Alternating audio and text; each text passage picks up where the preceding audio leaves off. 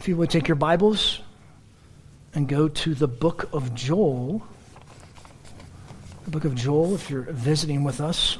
If you take that black Bible and the chair in front of you, start at the beginning and go to page six forty-eight, Joel. Joel chapter two. Remember, you have Ezekiel, Daniel, Hosea, Joel. If you hit Amos, Obadiah, Jonah, Micah, Nahum, you went too far. Go back. Find Isaiah, Jeremiah, Lamentations, and then keep going forward. Joel chapter two. We're just plowing our way through the book of Joel uh, over these next few weeks. Um, we'll finish at the end of this month, so it's just four messages in the book of Joel. And you can see the theme of Joel is take God seriously, he judges and saves. Joel chapter two, again, six forty-eight in that black Bible, six forty-eight. Joel chapter two, I'm going to read the first seventeen verses, and we can begin our study. Blow a trumpet in Zion, and sound an alarm on my holy mountain. Let all the inhabitants of the land tremble, for the day of Yahweh is coming. Surely it is near.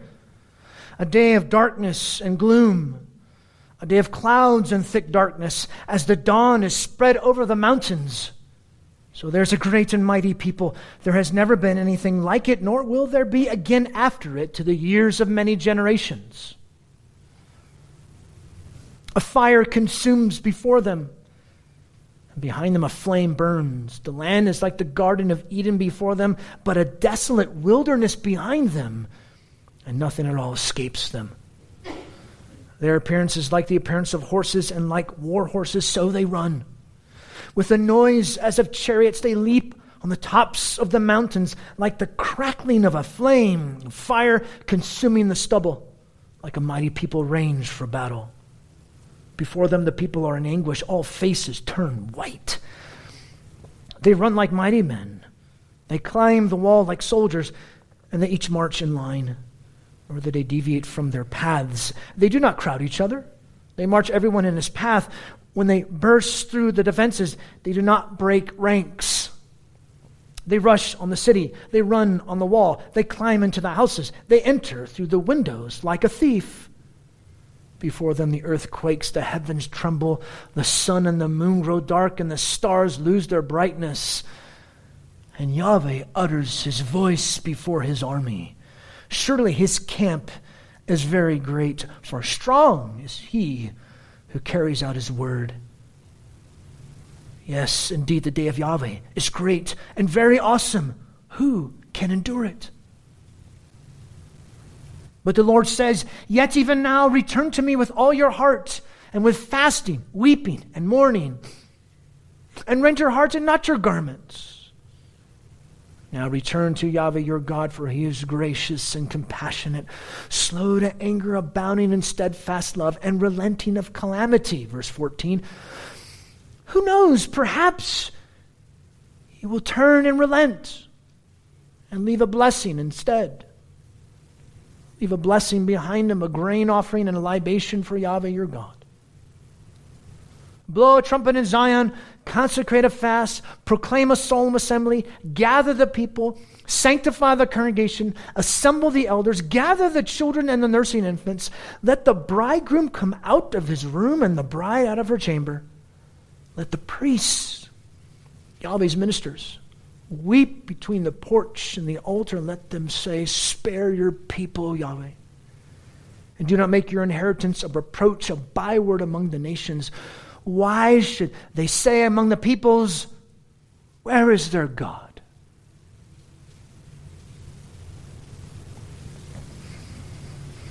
I remember distinctly when I was seventeen, I had a nineteen sixty-nine Dodge Dart, small little two seventy-eight, I think, the size of the engine, the small V eight engine, and oh, that was a hot car. Oh, yeah, sure. That was manly. Then after that, I got a beater truck. Anyways, um, I was, uh, in high school, I would clean. I was in part of the janitorial service, and uh, two friends of mine that were brothers, Nate and Damian Blue, and, and we would clean together. Well, Damian and I, we were cleaning doctor's offices. And Damian and I, we were cleaning this doctor's office. And now I was supposed to follow Damian uh, to another job. Well, he just took off down the road. If I told you the story, just let me know. He just took off down the road. So I'm trying to catch up to him. So, uh, the speed limit was twenty-five. I'm going forty-five down this five oh sitting right there. Oh, sorry, millennials. That's the police, man. Okay. five oh sitting right there, nails me, pulls me over. This is in Los Gatos. You know, probably wet myself. Oh, I was white as a ghost. I felt like I was going to throw up.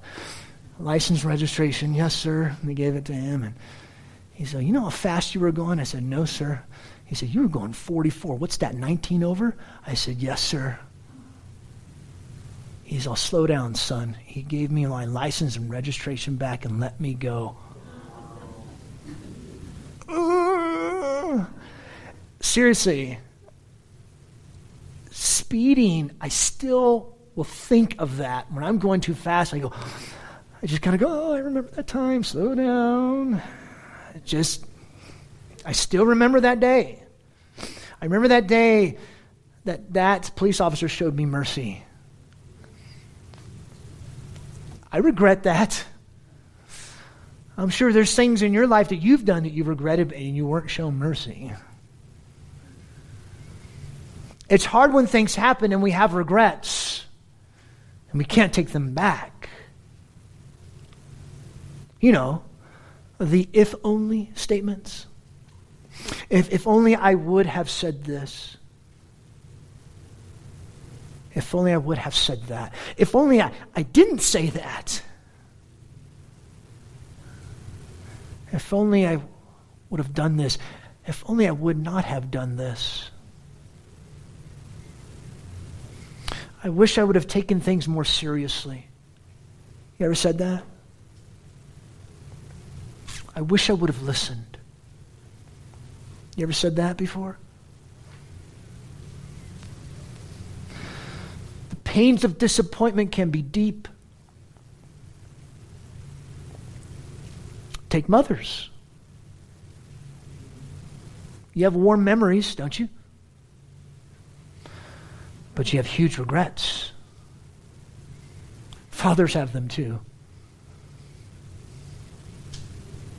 As I mentioned earlier, even those who were mothers and they made the choice not to be, talk about regret.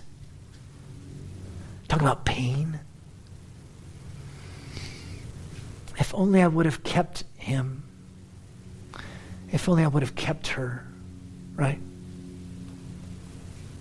All of us have those times. All of us have those moments of regret. So what is it that you regret today? What is it where you've said to yourself, I wish I would have listened. I wish I would have taken things more seriously. Here's an opportunity. Here's an opportunity for you to take God and His Word seriously. That's the theme for Joel. Take God seriously. He judges and saves. And we're going to look at three different aspects we want to take seriously today. We take seriously God's justice, we take seriously God's mercy, and we take seriously His command. Justice, mercy, command. The command to repent. If you remember last week, we looked at the first chapter, Joel chapter one, and it was this locust plague, right? A, a real historical thing that happened in Judah. I mean, it, it happened, still happens, even in the uh, there in Africa region and Middle East. Devastating things that would happen when, when it took place in the ancient Near East, this locust plague. And Joel, here in chapter two, he's going to use the locust plague as a framework to, to launch into warning Judah about the future day of the Lord. So he used this present event, the locusts, to describe a later future historical events, which also describe a far later or far future historical event. Because what would come against Judah later on is described here. It really did happen with Assyria, specifically Babylon, and then with Rome. But an even greater time was going to come in the future. So Yahweh had Joel use the plague as a platform to warn about the impending and imminent day of Yahweh that would come in the far future. So that's why he's calling them, take God seriously. Because this locust plague, it was a precursor to a near future day and a greater future day. And the prophets, the other prophets, they spoke about this coming disaster upon Judah by Babylon, by Rome. They called it the day of the Lord. And we have to understand, when the prophets, they prophesied, they would just prophesy about the thing that was there, kind of like a mountain range. You look at a mountain range and say, oh, there it is, or here, here's Mingus Mountain, but you go, oh, there's three mountain ranges, or there's four mountain ranges. You don't know that until you actually get there. So you just saw that. This is the day of the Lord. But you didn't understand there was actually something coming in the future, and then the far future, and the yet far, far future. Kind of like a initial and then f- greater fulfillment. Thus, the reason for the urgency of repentance towards God. When true penitence and repentance before God happens, he may perhaps show mercy and restore us. We plead for his grace. We plead for him to show mercy. You may say, well, why you say may perhaps? You'll see why in a moment. So first point number one, we want to take God's justice seriously. Take seriously God's justice, verses one through eleven. Why? He says here in verse one, for the day of the Lord is coming. It's near. In other words, it is imminent. Not in the sense that it's coming tomorrow or in a couple hours. It's in the sense that it is imminent, inevitable. We just don't know when. Take, for example, not to be morbid, your death. We are all dying in this room. From the four-year-old who's sitting in the chair on up. We're dying. It's imminent. It's inevitable. It, it's, it's going to happen. I mean, you're not guaranteed the next hour. You're not guaranteed the next ten minutes. Some of you might be saying, I hope not, because I don't have to listen to you preach. Hopefully you're not saying that. No, but you're not guaranteed tomorrow. So it's imminent, it's inevitable. That's what he means. The day of the Lord, the day of Yahweh, it's near. And plus, it, when it says the day, it doesn't necessarily mean a twenty-four hour time period. You know, Genesis chapter one, that's what that means. Yom, in the Hebrew there in the Old Testament, Genesis chapter one, it means twenty-four hours, but not all the time. Here it conveys a time period whereby God would bring about his just justice on all. So Joel, he saw a vision of something in the future, kind of like the locust plague. And so he's going to take that, we're going to look at it in a moment in detail, take this locust plague and really described an army coming against Judah. That's why he says it's time to respond. Notice verse two through five. Verse two, how he describes it, these four words, darkness, gloom, clouds, thick darkness, misery, calamity, sorrow. The, the focus is God's judgment, so it brings terror, wonder, fear, awe, reverence. Oh, I love that sound. Notice he even describes it as the dawn is spread over the mountains. So there's a great and mighty people. As the dawn comes and it, it just overtakes the sky. That's how he's describing this army just like locusts in their pervasiveness. Notice he says they consume everything. Verse three, a fire consumes before them, behind them a flame burns. I mean, it's like when you have a fire, it just whoosh, takes everything out, doesn't it? That's what this army's like. Notice he says there at the middle of verse three, uh, the land is like the Garden of Eden before them. And then once they go through the land, it looks like a desert. Nothing can escape these locusts. That's what would happen. Locusts would come and they would eat everything in their path. That's what this army will do. Nothing can escape this army. So pervasive. He says there in the end of verse two, there has ne- never been anything like it, nor will there be again after it to the years of many generations. Verse four, their appearance is like horses, so they're totally invincible. The horses, horses were strategic in the ancient Near East. To have horses, you were powerful. They were war horses, he says. And then verse five, with the noises of chariots, they leap on tops of the mountains. They consume everything in their path. Nothing stops their progress, not even a mountain range, like fire. That's why he likens it to fire, like the crackling of a flame, a fire consuming the stubble. Like a mighty people arranged for battle. They're swift, they're fast, a well-disciplined army, just like the army of locusts that would consume everything. So this army would do as well. Verse six, before them the people are in anguish. They turn white. There's no hope. They're sick to the stomach. There's panic, fear. They're flushed. We's in big trouble now. Notice he says there in verse seven, they run like mighty men. They climb the wall like soldiers. So they make it into the walls of the city. Most likely he's talking about the city of Jerusalem. They're swift, unstoppable. They're disciplined. They're organized. A single focus. Nothing stops their advance. They keep coming. They keep coming. They keep coming. Notice he says there in verse eight, they don't crowd each other.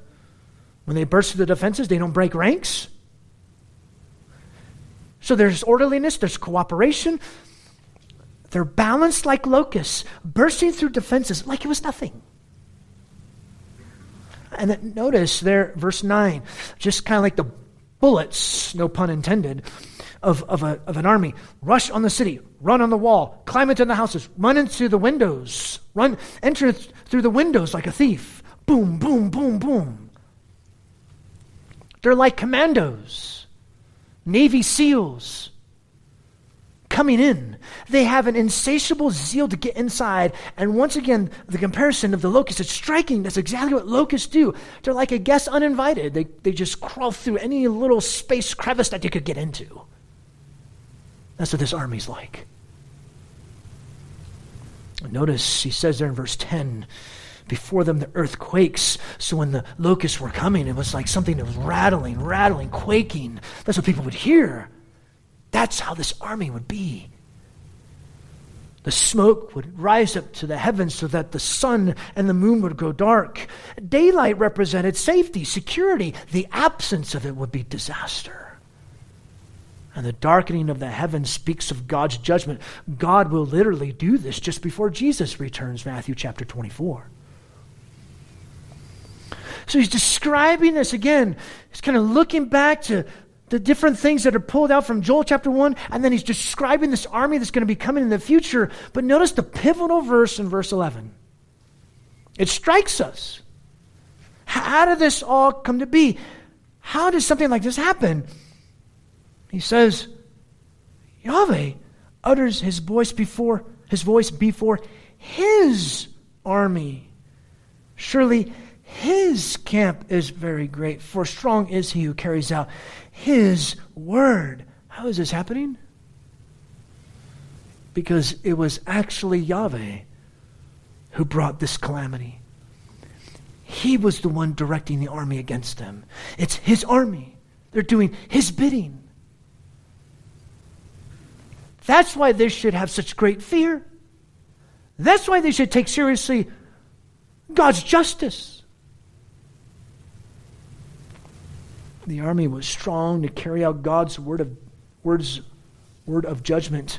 What a day. What a time. A time to take God seriously, because it is a day that strikes terror and dread into our hearts. And that's why he says, the end of verse eleven, "Oh yes, indeed, the day of Yahweh, the day of the Lord is great and awesome, very awesome. Who can endure it?" This is the climax of God's justice. Are we taking God's justice seriously? Oh, it's fine. I mean, you talk with people about the love of God. Absolutely. Just talking with a guy on Friday about the, God's love. God, he says, God surely is a God of love. I said, absolutely. But he's also a God of justice, is he not? His just judgment is irresistible. We cannot simply bypass it. God's justice is real. He will right all wrongs, so his justice can actually give us such great hope. You might say, hope? Are you demented? What's wrong with you? Are you crazy? What do you mean gives us hope? Think about it. Think about the times when you've been severely wronged. From your job? By the government? In a personal relationship? And you think nobody cares. You think nobody sees? Oh, friend, if you think that, you're wrong. God sees. God cares. God will judge. See, this is the reality for those who come to God with arrogance, pride, and a high hand. There's no flippancy here. We take seriously God and his word. If you're here and you don't know the Lord Jesus Christ, I implore you, you should take God seriously. You should take his justice seriously. It's not no laughing matter. Take seriously God's justice and his command to repent. We'll look at that later and what that means. But it's so good because he spends eleven verses, Joel, speaking about the justice of God. Take that seriously, but notice the next point, which is take seriously his mercy. Verses thirteen and fourteen, dropping down to verse thirteen, says, "Rend your heart and not your garments. Return." Why? Because Yahweh, he is gracious and compassionate, slow to anger, abounding in steadfast love, and relenting of calamity. Four out of the five characteristics described by Yahweh himself, and you know where. We looked at it just a few weeks ago. Exodus chapter thirty-four. Remember that? The climax in the book of Exodus, where God appears to Moses and says, I'm, I'm going to show you my glory, and my glory I'm going to show you is my goodness. Yahweh, Yahweh God, the compassionate and gracious God, slow to anger, abounding in steadfast love, forgiving thousands. Joel quotes this. He quotes Exodus chapter thirty-four. He called the people to appeal to the covenant-keeping, gracious, merciful, loving God. Isn't that good? Look, he says he shows undeserved, unmerited favor. He is gentle and tender. He is long-suffering and patient. He has faithful, covenant-keeping love. He relents from bringing calamity. The New American Standard has evil. A better translation would be calamity, a catastrophe. You know, God loves to display himself. He loves to display his glory. And God glorifies his character, ultimately, at the cross of Jesus, where Jesus died on behalf of sinners. That's why Jesus said in John chapter seventeen, the hour has come when the Son of Man was going to be crucified. So he says, Father, glorify the Son. Glorify the Son, yes, by him going to the cross. What an infinite expression of his great mercy and grace. His mercy flows out of the deep love he has for us in his Son. He is eager to forgive, ready to bless, desirous to give of himself. Yet, notice verse fourteen. Who knows? Perhaps he may turn and relent and leave a blessing behind him, a grain offering and a libation for Yahweh your God. Why does he say that, perhaps? Is he doubting the love of God? Oh no, friend, he's not doubting. He's just making sure we understand something. Understand what? Our repentance does not obligate God to give us mercy and grace. You understand that, right? It doesn't control him. He will be sovereign in his mercy and grace. And instead of bringing a desert, remember the army, it was like Eden, as he would blow through the land and become like a desert, he, he flips it around. As a desert, he may leave a blessing instead. God comes through with his grace and he leaves a blessing. He may leave a blessing, something tangible. We're going to read about that next week and the week after that. But he says here, may. Perhaps God may relent. But friends, it's not guaranteed.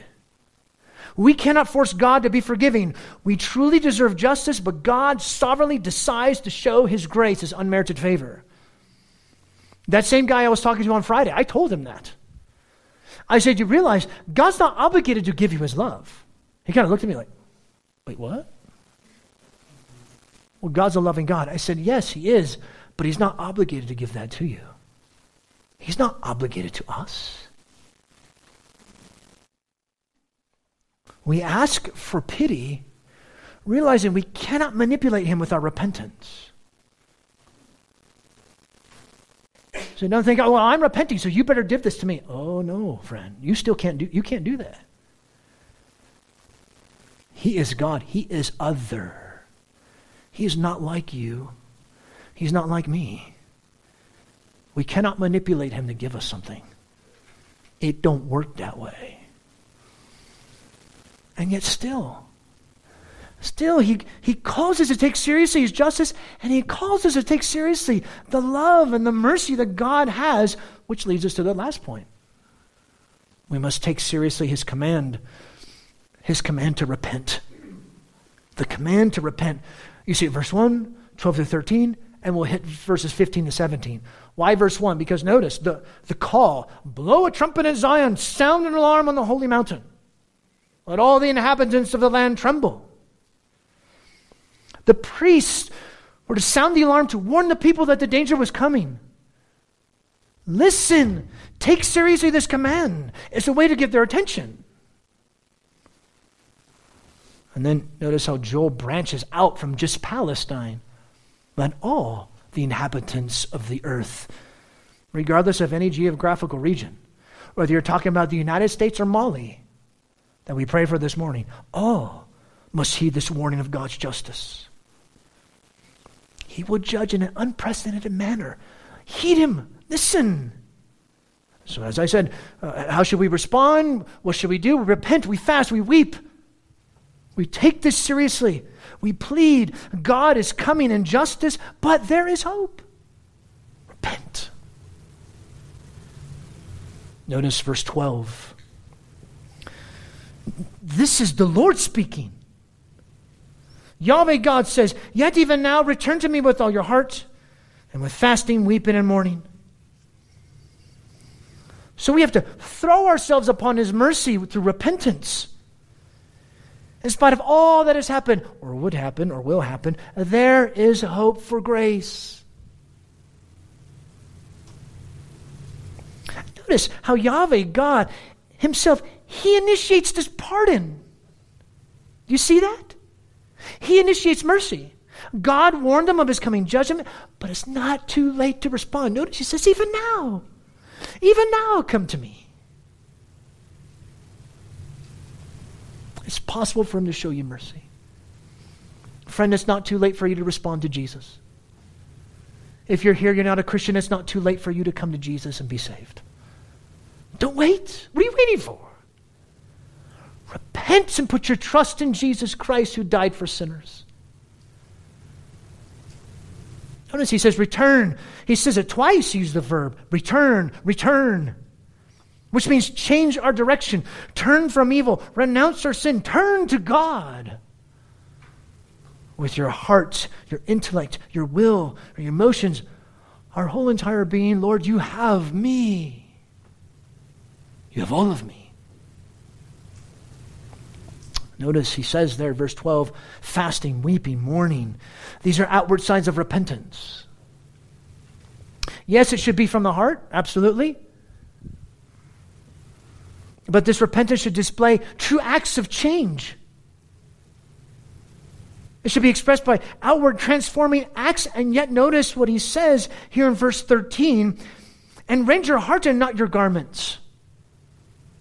So wait, he just said, fasting, weeping, mourning, but rend your heart. So why is he doing that? Because he wants to get a point across.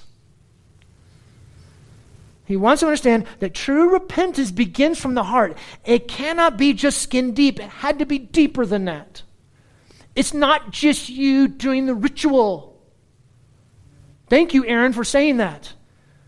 What a blessing that was. He doesn't want to just do ritual. I want, I want to feel it, man. I want, I want to know him, right? And that's what it's supposed to be from. Yes, yes, yes, the outward things, we should do those. He says, tear apart your heart. That's what we would do. They would rend their... I won't do that. I have my Captain America shirt on underneath anyways. Don't judge me. You have one on too. They rend their garments, right? They tear them in half because that's it was it was a sign of just broken over our sin. The fact that God commands them to repent, that gives them such great hope. Rend their own hearts as we look to his truth in our lives, how we take seriously his word. We genuinely recognize our sin. God is calling us this morning from his word. He's, he's speaking to you now. And notice, verse fifteen, he gets the attention of his readers. And there's seven verbs that he uses. Boom, boom, boom, boom, boom. He keeps going. Blow a trumpet in Zion. Consecrate a fast. Proclaim assembly. Gather the people. Sanctify the congregation. Assemble the elders. Gather the children. You see that? You see, you see? He's trying to get our attention. Summoning all people again, not as a warning, but to gather together to fast, pray, and lament to God, and the call is to the priests and the leaders to gather the people to repent. That's my responsibility to you. They intercede for the people, asking Yahweh to remember and to repent. This is so serious, so serious. There, the middle of verse sixteen, gather the children and the nursing infants. So serious that the children and nursing infants should be present. So serious, look at the end of verse sixteen. Let the bridegroom come out of his chamber, his room, and the bride out of her chamber. So serious that the bride and the bridegroom are called to stop the consummation of the marriage and repent. Whoa. They just got married. This is what they're looking forward to the whole time. No, you stop that consummation of the marriage and you come and repent. That's how serious you need to take this. This is urgent. It's serious. It's crucial, vital, pressing, solemn. Heed, he says.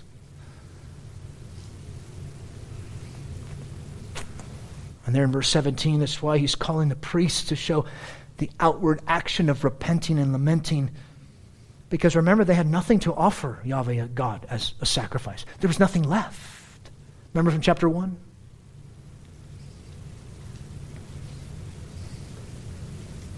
Let the priests weep between the porch and the altar, and let them say, spare your people, O Lord. All they could do was entreat him with contrite hearts and beg for mercy. Pray that God would spare them. We appeal on the basis of his tender feelings. Of God's tender feelings. This is what every minister should be doing with God's people on Sunday morning. This should be something that we do every time we gather. And really, you know what? This is what we should be, what we should do. Every Christian should be this to the world. We, we should be this to the world. Speaking to them this gospel truth. This is serious. God is speaking.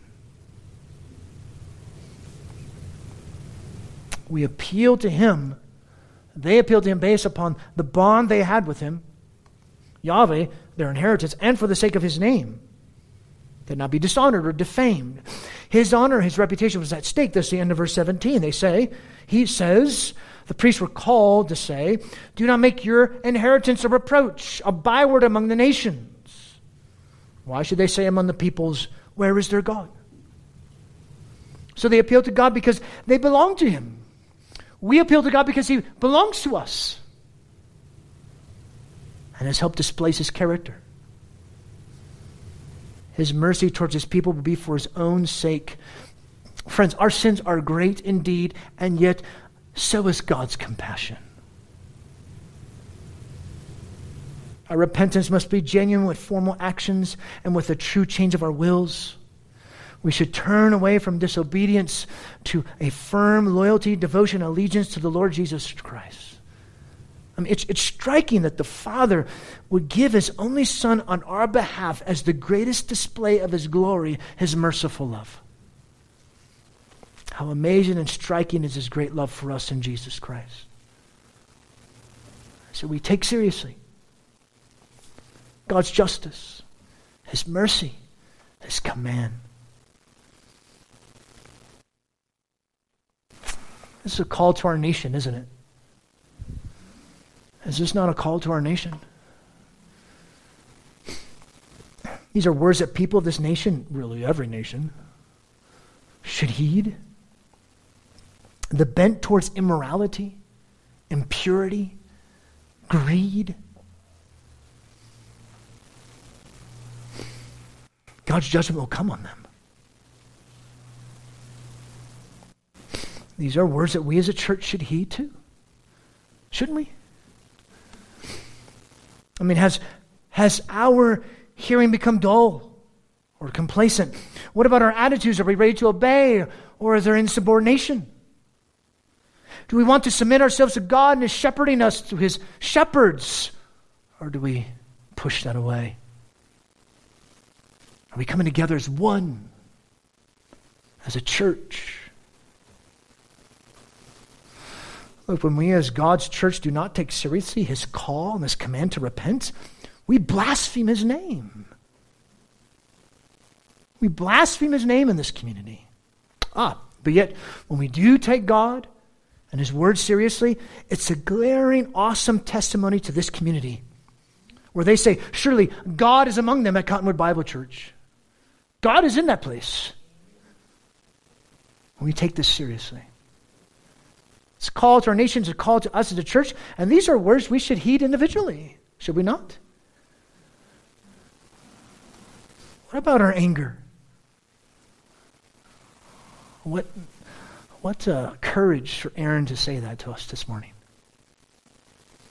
What about our bitterness? Is there a lack of love we have for others, or are we broken over God's love for us? Lord Jesus, we take seriously your justice, your mercy, and your command to repent.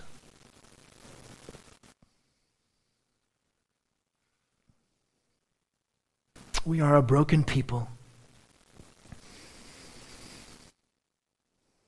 And oh, Father, we realize that you're not obligated to give us anything, let alone your mercy.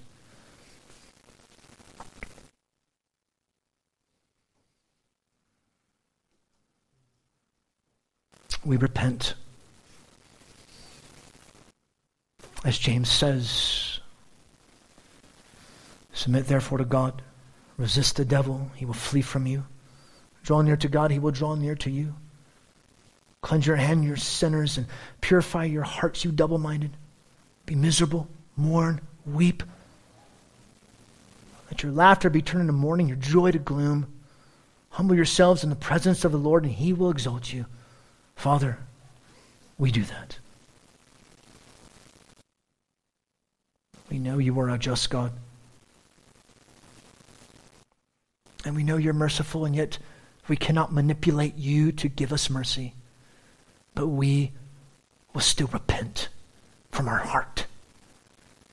We rend our heart, we tear it apart, and we admit, may it start with us in this church, we admit we've gone our own way.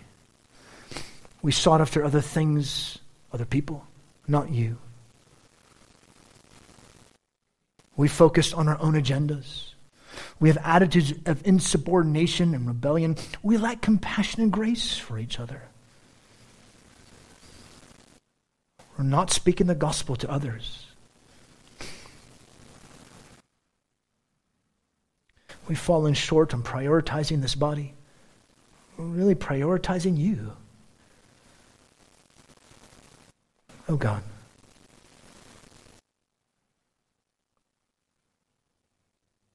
Thank you that you do show us mercy in your Son. Thank you that you draw close to us because of Jesus.